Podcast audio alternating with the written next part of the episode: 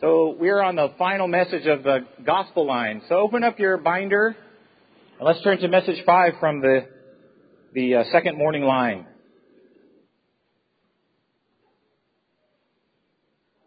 Can anyone remember the first four? What was the first one? Spirit in the body. What's the second one? Prayer. What's the third one? The fourth one? Companions and homes. And then this fifth one, let's all read the title. A proper daily living and a universal love. A proper daily living. And you may not expect to find this on the gospel line, but the burden this morning is that we would really see something related to the relationship between the gospel and our daily living. Uh, what is a proper daily living? One of the verses here in the outline, Philippians 1:27 says, "Conduct yourselves in a manner worthy of the gospel of Christ." Let's all say that. Conduct yourselves manner worthy of the gospel of Christ. I looked up this word worthy. A lot of times you think you know what a word means, then you look it up and you realize you didn't really know. And one definition of worthy is deserving respect or deserving attention. So we must have a conduct that causes respect or attention to be rendered to the gospel. There's something about our conduct, our, the way that we conduct ourselves that causes people to respect the gospel. And that is a proper daily living. What kind of a living is that? What kind? What does that look like? Proper daily living. The word proper. Does that mean no long hair? That's not what, that's not what it means. What we're going to see in this outline is that the proper daily living is really a living that's according to the divine nature. And uh, we can see this from these verses all the way from Acts all the way to 2 Peter. So how about all the brothers read A? 1a. The real witnessing. Witnesses bear a living testimony of the resurrected and ascended Christ in life, differing from preachers who merely preach doctrines in letters. Okay, if I say during this message, resurrected and ascended Christ, I want you to say, in life. Alright, let's practice resurrected and ascended Christ in life. That's right. Resurrected and ascended Christ in life. To be a witness, Acts 1-8 says, You shall receive power when the Holy Spirit comes upon you. This is the Lord speaking. And you shall be my witnesses, both in Jerusalem and in all Judea and Samaria and unto the uttermost part of the earth. So the disciples are charged to be the Lord's witnesses and they're sent out uh, what were they witness to? What had they witnessed? Just call it out. Right. They saw the Lord's life on earth. They saw His death, His crucifixion. They didn't see His resurrection, but they were witnesses to His coming and resurrection. They were His witnesses. But as they're being sent to the uttermost parts of the earth, do you think that they're only relating as witnesses those things that they saw? This is what I'm talking about, you know, like on the road to Emmaus. Are, do you alone not know what has happened lately? And so they had witnessed something. But eventually, as you're traveling to the uttermost parts of the earth, it takes a while to get there. It might take years to get to the uttermost part of the earth. And are you saying, a couple years ago, we saw something? No, that's not the kind of witnessing that the Lord was talking about. He needs witnesses of the resurrected and ascended Christ in life. And we know this from how Paul was called in Acts 26. You know, there's no record that Saul of Tarsus or Paul ever saw the Lord in the flesh. Maybe he did, but there's no record of it. But in Acts 26, the Lord spoke to him and said, Rise and stand on your feet, for I've appeared to you for this purpose, to appoint you as a minister and a witness. What kind of witness? Both of the things in which you have seen me and of the things in which I will appear to you. So our witnessing is not just of things that have happened, historical things, but we're witnessing concerning the living Christ who is constantly appearing to us. And that's what it means to be a living witness and bear a living testimony. So for our gospel preaching, we don't, we need not only the words spoken out of our mouth, but a life that shines before men. These verses in Matthew, uh, they talk about how we are light. You are the light of the world. And men don't light a lamp and place it under a bushel, but on a lampstand. In the same way, let your light shine before men. Well, I'm trying to make an impression here. Don't you want to be a living witness? I sure don't want to be a doctrinal, render some doctrinal account to someone about the Lord. Uh, we knew someone who knew someone who knew someone who knew someone who knew someone who knew Jesus a long time ago. That's not the kind of witnesses that we want to be. We want to be living witnesses of the resurrected and ascended Christ in life. And that means that we need to be those who are experiencing Christ in life. So B says, how about sisters read B? We must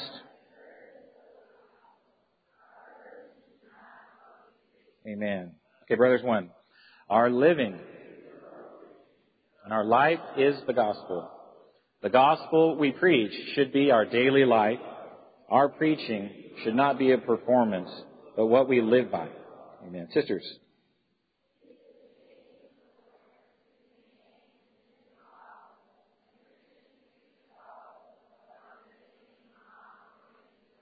Amen. Brothers, our preaching must be with the Word, but our Word must be matched by our daily life. So this is kind of obvious that the message that we give needs to be the life that we're living. There's to be something about us that causes people to render respect to the message we give. We should embody it. So if the message is that Christ in his resurrection and ascension has now become our life, then we should bear that living testimony. I am a person who experiences Christ as my life. It's not just a historical event. Christ has put on human nature and become a man like me. That happened a long time ago. He died upon the cross that I from Adam might be free.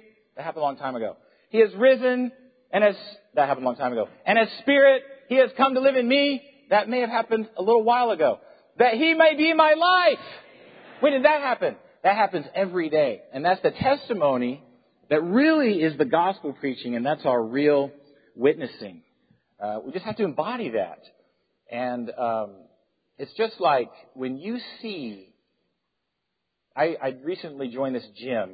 You cannot tell by looking at me, but I recently joined this gym, and one of the things when you walk by the place, there are these men there that just they just embody the place, and you just look at them, and you just want that so much, and uh, they just, and they're not you know, they're not doing anything. They're just hanging out. But they just embody fitness and health so much. And, you know, and I just, I've never cared about that stuff. But I, now I'm like, what do you eat? Uh, you know, so just, I just want to know because I just want to get closer to that eventually. And they have events that they do, and they send people from the gym there to compete with other gyms, and so they're like ambassadors of the gym. And uh, I've never been invited to go on those trips because I don't yet embody that gospel, you know, that they're announcing, which is a physical gospel, the good news, I guess.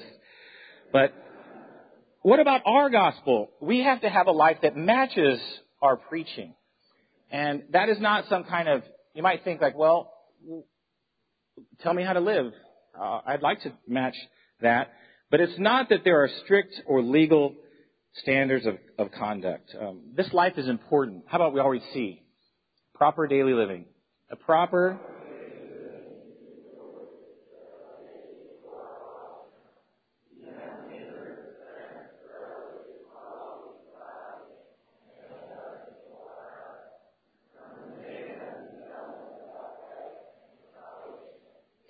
Right. Oh, are watching us, aren't they? And um, one story that really touched me is one of the um, one of the elders in the church where I am, he said, he told us that the gospel was preached to him maybe 15 times before he received the Lord. But he finally opened on a campus to one brother. Someone had spoken to him, and the circumstances were this brother was walking ahead of him to class and didn't know that the other unsaved guy, our future elder, was behind him. And so the brother was walking, and towards them came, it was summer, and towards them came a girl dressed for summer, I guess. And so, you know, not like we would dress for summer. And this brother just turned his head away while he walked till she was gone, and then turned his head back. And that that was observed by this other man behind him. And immediately there was an opening. That was such a testimony to, and you just don't know who's walking behind us or who's with us. So that just brings the point out. We need to have a high daily life, and D says we must have, we must have the highest daily life to match our preaching, but this doesn't mean that we should have strict legal standards. Um, I don't know what it means to, to have a high daily life. Uh, it really hasn't been written down. There's no book. I mean, you might say, the Bible is our book. That's not really right. The Bible is not a book of, of, of rules. It is a book that embodies God and conveys God to us as life. But it's not a book of standards in that sense. And um, I invited a friend from work to one of our meetings, a conference meeting once, and he was this tough guy. He flew Apache helicopters in Desert Storm One and was this rough guy.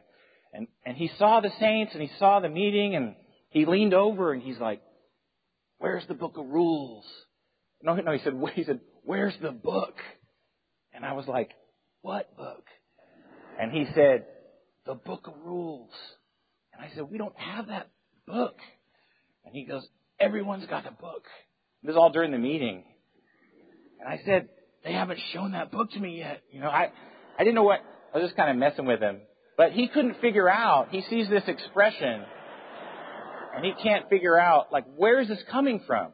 Like, where's, because there's an expression there. And it wasn't the expression of any legal standard. It was just the divine life being manifested in many saints. Very mysterious to an unbeliever.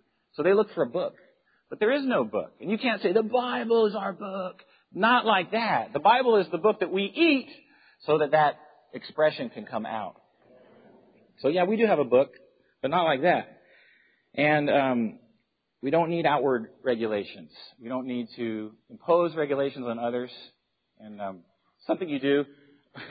when I was in high school, I had a big turn to the Lord, and to me, to follow Jesus meant to put on a white shirt and a tie. I don't know why. I just saw on some videos, some full timers, you know, in Anaheim way back then, and I was like, I guess that's how you follow the Lord, and I just unbelievably began to wear occasionally to my high school a shirt and a tie, and uh, like a long sleeved Mormon, and I would just go there, and to me that was like that was what it meant to follow the Lord. And some other brothers were, you know, we all kind of had a turn together, and I was like, "Where's your white shirt?" You know, How's your conscience?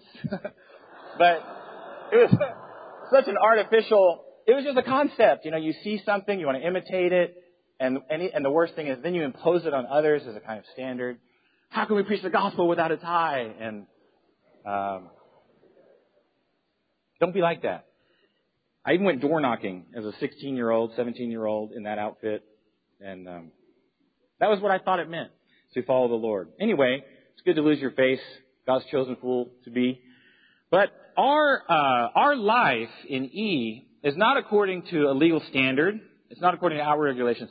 But we have a life that's according to the divine nature. The inward divine nature. And that life, the point I want to make today is that that is a fruitful life. And I want to read these verses from 2 Peter. Because you probably don't have them printed. 2 Peter 1, and I'll read 3 through 8, says, Seeing that his divine power has granted to us all things which relate to life and godliness. Divine power. Through the full knowledge of Him who has called us by His own glory and virtue, through which He has granted to us precious and exceedingly great promises, that through these you might become partakers of the divine nature, having escaped the corruption which is in the world by lust. Yeah, so what does this have to do with the gospel? And for this very reason also, adding all diligence, supply bountifully in your faith virtue, and in virtue knowledge, and in knowledge self-control, and in self-control endurance, and in endurance godliness. And in godliness brotherly love. See all these virtues, all these expressions. And then the last verse says, For these things existing in you and abounding constitute you neither idle nor unfruitful. Neither idle nor unfruitful, which is a, a way of, a double negative, so we can say, these things existing in you constitute you fruitful. So everything begins with this participation in the divine nature. We are partakers of a divine nature. We are enjoying the resurrected and ascended Christ in life. Oh, we're enjoying the resurrected and ascended Christ. Right? Eikenberry. We're enjoying the resurrected and ascended Christ. I'm just, I can't hear Eikenberry. Gotta keep him awake. It's hot over there. We enjoy Christ in life. He lives. He lives. Christ Jesus lives today. He walks with me. He talks with me along life's narrow way. You ask me how I know He lives. He lives within my heart. And our participation in the divine nature produces a kind of manifestation of all these virtues and a kind of inward regulation that is fruitful. And I, I just want to stress this this morning because you might think, um, you might be on kind of one of two extremes. One extreme is that in your situation, a lot of things have been arranged to really help you on the gospel. You have a lot of assets, right? Maybe, well, just raise your hand if you live in a church life that has like a campus team or a campus work. Yeah, it's quite a few.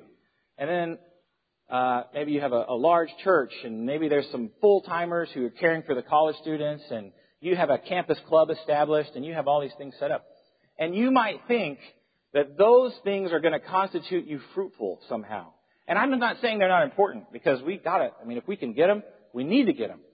But the burden this morning is to realize that even if you have all those things, eventually the people that you meet are going to be with you. Unfortunately, or fortunately, you know, eventually it's just you and them. You can't say, you know, people don't join a club. They don't join because your brochure is awesome. They don't join for all these reasons. Eventually, the people that come into contact with us, they are just going to be, it's just you and them.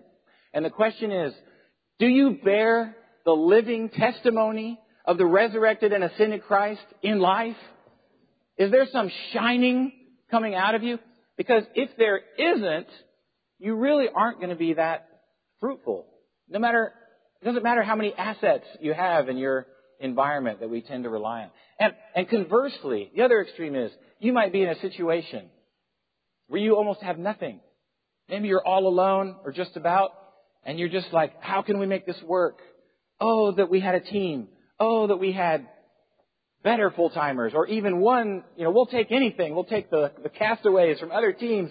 We'll take, we'll just, just give us anything, Lord, because we can never preach the gospel until, until, and you're just waiting, and you're a freshman, you're a sophomore, and you're waiting for something to happen. But the burden this morning is, those things don't constitute you fruitful. It's really the living testimony that changes people. When they come into contact with us, and we are, we are experiencing Christ, according to this, they, they touch something unforgettable. They touch something unforgettable. And my, um, so, okay, so here's my testimony for whatever it's worth. Um, when I went to school at Georgia Tech, um, long time ago, we didn't have full timers. We didn't have a campus team. We just didn't have anything. And I was the only student on campus for one year, which was terrible. And I remember walking around that campus just thinking like, what can I do? I'm totally powerless. You know, I had crazy thoughts like maybe I should join a fraternity and start a Bible study and no, no, you know, just maybe I could just you, know, you just feel so weak, right? Feel like I can't do anything. We didn't have any of those things. But you know what we did have? We had a college training. I went to the college training. I remember it clearly. 23 years ago, my first college training. And there I was, sitting there, 19 years old. Those brothers, they looked the same to me. They were, they were here. They were saying, we need age turners. and, uh, their fellowship to us was to, to, to be a partaker of the divine nature. So when, when I went back to campus, another brother and I, um, we just felt so powerless and, and just stupid. We didn't know the word that well. Um, we didn't, we just felt terrible. But we started to pray. And we began to experience something, which was that when we would come to the Lord desperately, that He began to shine on things. And there's these points under E about being inwardly regulated and not being loose. Can we just, let's all read point four there. We need to pray, Lord, I'm going to the campus.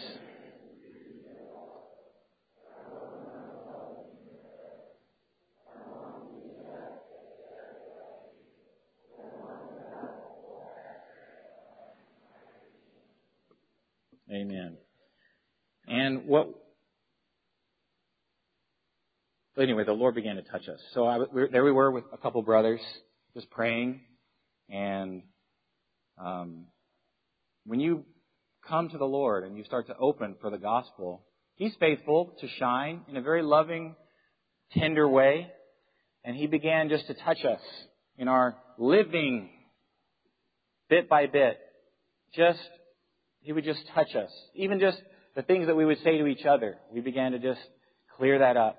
We still got mad at each other for not washing dishes and stuff, just normal life. But we just began to clear up the offenses, and then the Lord would touch other things. He would just touch possessions. Um, I remember, oh, I remember. I mean, I've never thrown hippie beads out of the window. I don't even know what hippie beads are. But I, I remember the Lord just in the time with Him just saying, you need to get rid of your games, your computer games, which by today's standards were just, just awful. But, you know, they just occupy time. And so, Lord, all of them, all of them, even the flight simulator, you know, the Lord was like, it's not about the content as much as it is your time. It's your heart. Your time isn't for that.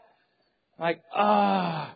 But then, and I took him outside to the courtyard and, and put him on the grill, and which was probably not good because it left like a toxic residue you know, when I burned them.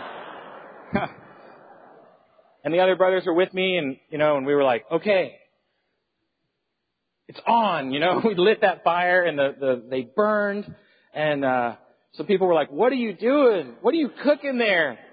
We were like, we're cooking the devil. Um, and, but it's just like Ken said, and the brother said, it's like, it's, it's kind of hard to obey the Lord in, in everything right away, but you know, we just skipped back up to our room and just like, wow. You know, and so many other little, just little dealings. Just opening to the Lord and praying and just saying, Lord, I need you to x-ray my being. I need the x-ray.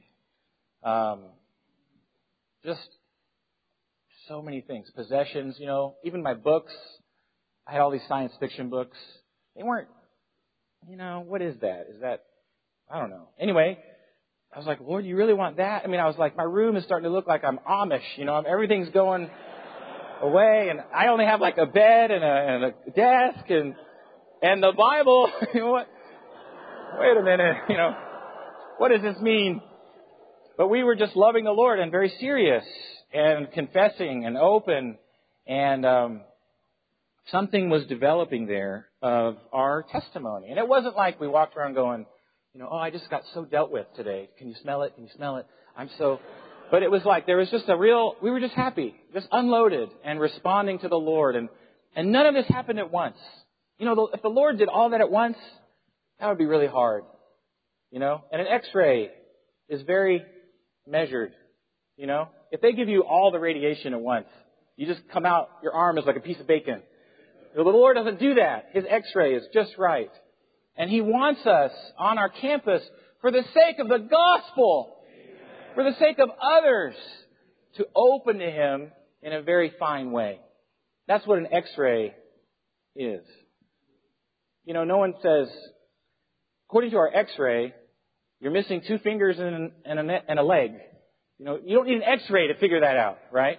The x-ray is like the doctor puts it up on that fluorescent thing and and you're looking at it and it's like I I don't see anything. And the doctor says, "Well, you see right there, you probably broke your collarbone when you were 3." You know, they just know. They can look at it and they know exactly. And when you open to the Lord, mm, and and and this should become just a kind of normal cycle that we're in on the campus for the sake of the gospel. Because there is an, uh, uh, I don't know if it's an American cultural thing or it's universal, but we would like to believe that what we do can be separated from who we are. You know, like, uh, I mean, I don't like to name people, but uh, like Michael Jordan, you know, he's an amazing basketball player, but in real life, he's kind of a jerk. You know, or like Babe Ruth. Babe Ruth, right? He's a drunkard, an adulterer, and a glutton, but boy, he can swing a bat, you know, and we might think, well, you know, I just, I'm showing up for the gospel. Let's go preach the gospel. Let's go preach the gospel. But what we're doing is the gospel we're preaching is the increase of a person. He must increase. So, has he increased in you lately? Where's the increase in you? That is the living message that is coming out on the gospel. And that is what it means to participate and partake of the divine nature. I don't like to act like, you know, this old fogey, like it was so different for us. We used to write our gospel tracts by hand, you know, and all that. You know, wasn't quite like that. On the back of a shovel with coal by candlelight in the rain, you know, wasn't like that. But it was different. And uh, the essential part of preaching the gospel is really to be a living witness. Are you a living witness? Well, you can't just fake it like, you know, like, oh, the gospel is a shining, so I'll just beam. In English, the word beam just means to smile really big. You know, you can just, you know, but that's the, the inner witness that we're talking about is something from within. It's like, your conscience has been cleared up. Your heart has been, there's an opening there. There's, and this person who has his feeling and his choosing and his loving, that person is gaining the ground in you day by day, just a little bit at a time. And some days we say, no way, Lord, no way. That's okay. We come back the next day and the Lord is just gaining us uh, bit by bit. And I'm almost running out of time. Well, one area that really, uh, one area that we really I was touched by was in this matter of like relationships. And I was in a college training, and the brothers presented something as a vision, and I gave myself to it. And I don't know, maybe like some of you, I decided as a call, as a relatively young person, I want to go to the full-time training. I think I would like to do that. I think I would that's probably my best shot, if not only shot at being an age turner. I, I, I really want to get there. And I, I opened to the Lord and, and, um, the, one of the very first things the Lord touched was relationships. And just, this verse was operating, at least among us small group of brothers. No one serving as a soldier entangles himself with the affairs of this life, that he might please the one who enlisted him. And, you know, we just, and I'm not throwing this out as some kind of gold standard that people need to do. This is just our, our testimony. But we just felt like we, there should be a healthy, sober reserve between us and the sisters. That doesn't mean we were like jerks, you know, mean people, or like ran away from girls. but there was just a line, you know, and just friendly, but There was a reserve there. Because, you know, you just get it, you just get involved with people. And, and when opening to the Lord, I had some, we didn't have Snapchat or all this stuff, but we had, um, you know, we did have chat, believe it or not, and you could connect with people over the internet back in that age. And I, um, there were some sisters that I would get a hold of and we'd talk about the Lord, you know.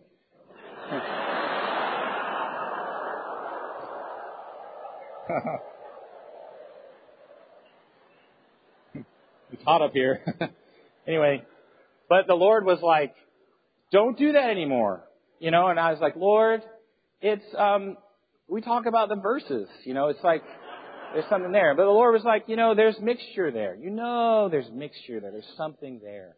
And, you know, I just texted, or couldn't text, but I chatted in our weird low-tech way and said, I, I don't feel like I sh- we should do this anymore. And the sister said, Amen, me neither.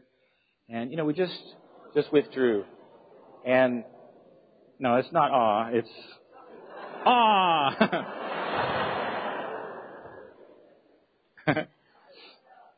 Praise the Lord. I don't want to be mixed up. You know, it's like, I just want to run unencumbered. Don't you want to be unencumbered to run the race? I'm not saying sisters are encumbrances, but at that time, at that stage in life, surely that's an encumbrance, right? And I'm, I do not know if I'm talking to all of you or part of you, but surely at this stage in life, it could be a real encumbrance. And we just put it aside, you know, and if and then, you know, five years later, a long time, I graduated from the full-time training. Game on. You know, I was ready. ready to go.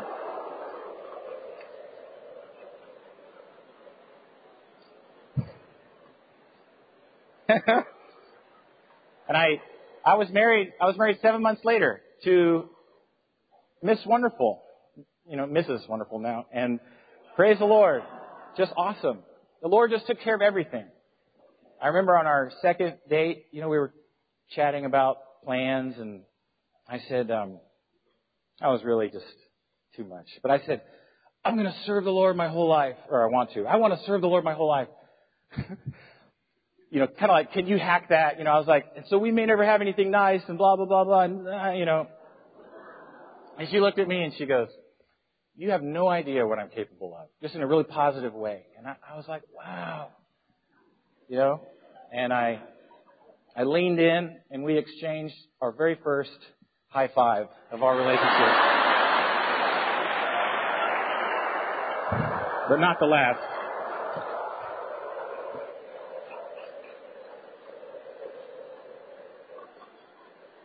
Anyway, so so you, you, you, you might be on campus and you might be, you might open to the Lord and you might be pray reading verses like, uh, no darkness at all or, you know, verses about, verses about anything. And the Lord may really come to you and just, He just wants to, saints, He doesn't want to take things away. He wants to set us free. He wants to set us free to follow Him fully, fully and absolutely. And if we respond to Him, uh, that really affects our gospel. And um, oh, so um, thank you, Lord, for your mercy. Anyway, this group of brothers, we were praying this way and dealing with the Lord this way. Um, by the Lord's mercy, we were fruitful. You know, we would, we lived in the dorms. There was no brother's house, and everyone who moved in with us, they got saved. We kind of felt sorry for them. They had no idea what they were getting into, and we would first we all lived together. Then we had a strategy where we would live, we would kind of live close, but just open up to random roommates, you know, because we kind of divide and conquer. And we would people would move in with us, and we prayed for them, and and we just we didn't have any. It was just we were just enjoying the Lord so much as as very kind of immature but Christ loving, uh, divine nature partaking college students. Okay, let's read Roman numeral two. I'm, I'm almost ran out of time. We need to have a universal love for our gospel preaching. Okay, A. When the young people, let's read it together. When the young people go to the campuses to preach the gospel, They need not only a proper daily living, but also universal love. Amen. A universal love is a love for everyone except Satan.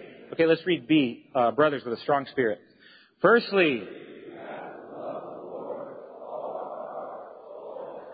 okay, sisters read C. Skip to C. It's on the back. Secondly, Amen. And altogether D. In addition to brotherly love, we also need love. When we enjoy the Lord in this way, because He's a person, He has a lot of feeling towards other people that we may not have. We're raised up to view people as whatever, but it's prob- you're probably not filled with universal love for all men. But the Lord is. And so when we, when we let Him live in us, Lord, live in me, Lord, my love, Lord, my heart, Lord.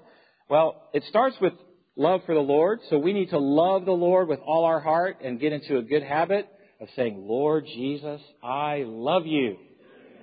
Let's try it now. Lord Jesus, I love you. And we need to love the brothers. The Lord, one of the things the Lord touched us about back then was unequal love. You know, certain people you like, certain you like less. And the Lord would touch that and, and, and work on that. We need to have a universal love for all the brothers. This love for the brothers um, gets people saved. You know, it's a testimony. And we had many experiences of this. Just, um, we don't really notice it, but when you love the saints, there's a testimony there. There's a real shining. And in the world, in the outline, it says the love in the world is deceiving. There's not, there's really nothing there. It's like I love you until you, you dent my pickup truck and then now it's, now it's over. It's like that love is so, there's nothing there. But when the, I was in a home meeting, uh, pretty recently and we're there and we're just having a home meeting and this new person starts crying. Nobody knows why. And then she says, Oh, you, you just love each other so much. You love each other so much. and I said, We do? We, we do. Yes, we do. You know, we do love each other. But to us, it's not that. We're not like hugging or, you know, there's no ostentatious display of our love, but there's an atmosphere there that just touched her so deeply. And, and we, saints, love the brothers. Amen. One time we got on this group of brothers that I was companions with um, back in school. I got on the bus, and they, anyway, they were making fun of me, but in a brotherly love way. And uh, because of the way I dressed, I had real problems, I guess. And and uh, I was wearing uh, flip flops with socks, which you're not supposed to do, and, and the socks were black, and then I had I think I had sweatpants on or something, and it was a, it was an engineering school, and uh, but we were on this bus together, and the, you know the brothers were like, ah, oh, someone dressed in the dark again, you know, and they were just laughing at me, and and uh, you know, and I was just like, no, you guys are behind, man. This is going to be what people are wearing next month. And I, my sister went to that school, and she, whenever she'd run into me, very often she would say one word. She'd say, "Why?" but even I remember on that bus, you know, the brothers were talking and laughing, and just we weren't pray reading or anything. But I looked up, and you could see all these other people on the bus, and they just were so hungry. You know, they just looked at that like, "Oh, I just wish I had." You know, I just you know, there's a longing in people to be part of a group that just loves one another. That is so comfortable, not natural necessarily, but just comfortable, loving one another, open, happy, and uh, and we have that. We had a thing at my house in Athens a few years back.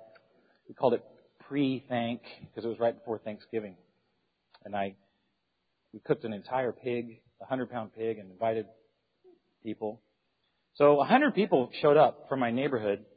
It was like, I just want to meet people in the neighborhood. So we prayed beforehand and people were eating the pre-thank feast and And then the brothers from the brothers' house came, and I, as I knew they would, and they began to sing on the back porch. And They sang and they sang. And there was just such a testimony from the brothers. And there was one of my neighbors was a, he was in a band in Athens, played the guitar. And I remember he came over to me and he's like, I don't know what this is, but I want in. I want in. And I was like, wow, you know, and he began to meet with us too. Isn't that wonderful? You know, people don't always get attracted right away by the high peak. Let me just ask you, some of you are newly saved. Was it the truth? Or did you just see something in the saints? Raise your hand. Just something. I don't know what that is. If that's wrong, I don't want to be right. I don't know what that is. And then as you come into contact with the saints, you learn, oh, it's Christ. It's Jesus. It's the divine nature. It's, they were witnessing, even unconsciously, concerning the divine nature. Well, I'm out of time, and I want to leave more time for y'all's sharing. And you can share on this or on something else that touched you. How about we pray? Well, let's, let's read the focus. All together, go. For the preaching of the gospel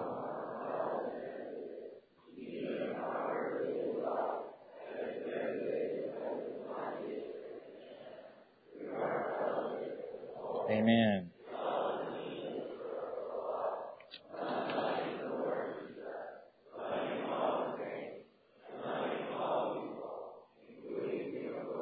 Amen. Amen. I encourage you to get into the reading for this section.